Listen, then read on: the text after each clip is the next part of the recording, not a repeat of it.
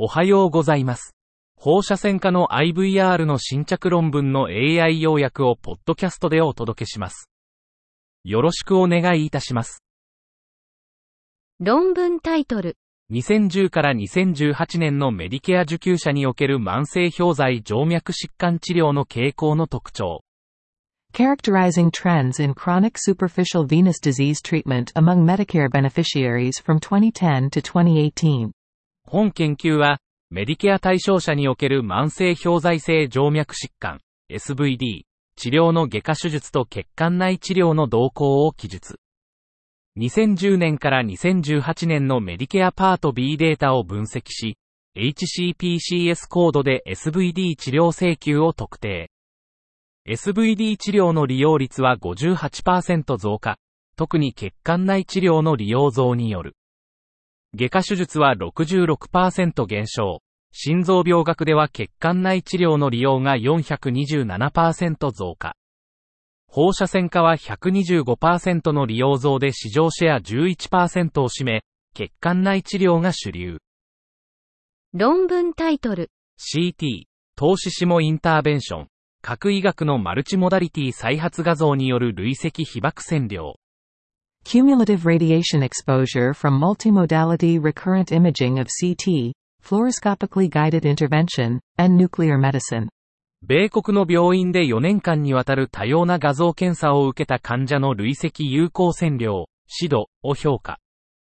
2018から2021年における CT、投資下介入、FGI、核医学検査の指導を分析。指導が100ミリシーベルト以上の患者は5.7%で、平均184ミリシーベルト、最大1165ミリシーベルト。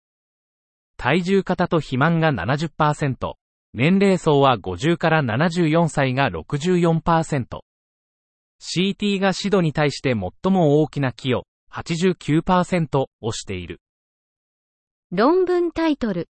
土器は高悪性度グリオーマと IDH1 変異低悪性度グリオーマを区別でき、それらの各細胞質比の違いと相関する、局所生検に基づく研究。DKI can distinguish high-grade gliomas from IDH1 mutant low-grade gliomas and correlate with their different nuclear to cytoplasm ratio. A localized biopsy-based study.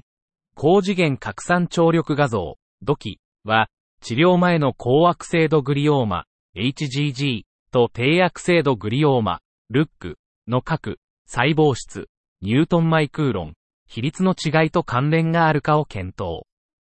HGG44 例と IDH1 変異 LGG40 例を分析し、土器パラメータ、MK、K、スラッシュ、K など、と細胞密度、ニュートンマイクーロン比率をマンホイットニー U 検定で比較。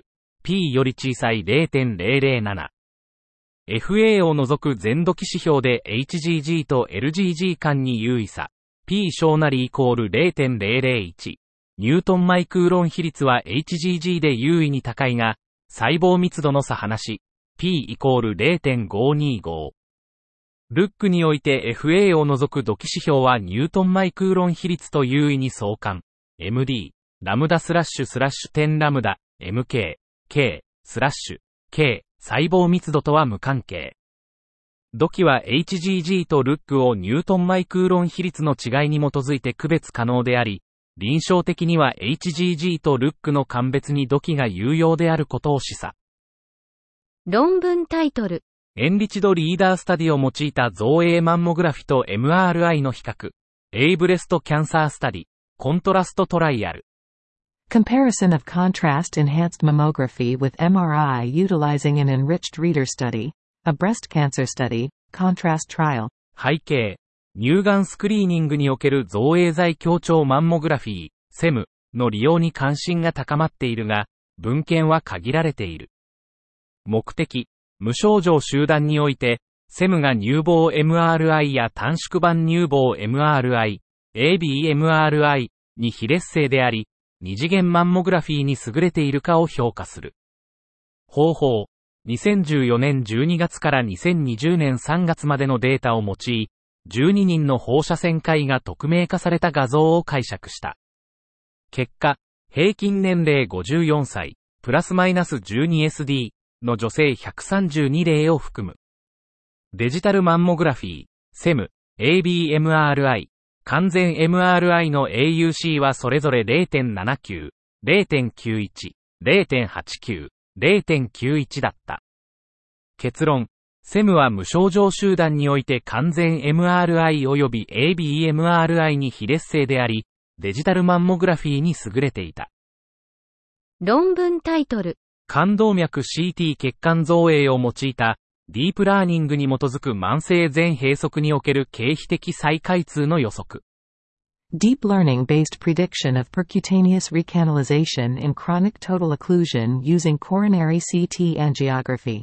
慢性全閉塞、CTO、病変の経皮的冠動脈インターベンション、PCI、成功予測のため、深層学習、DL モデルを開発。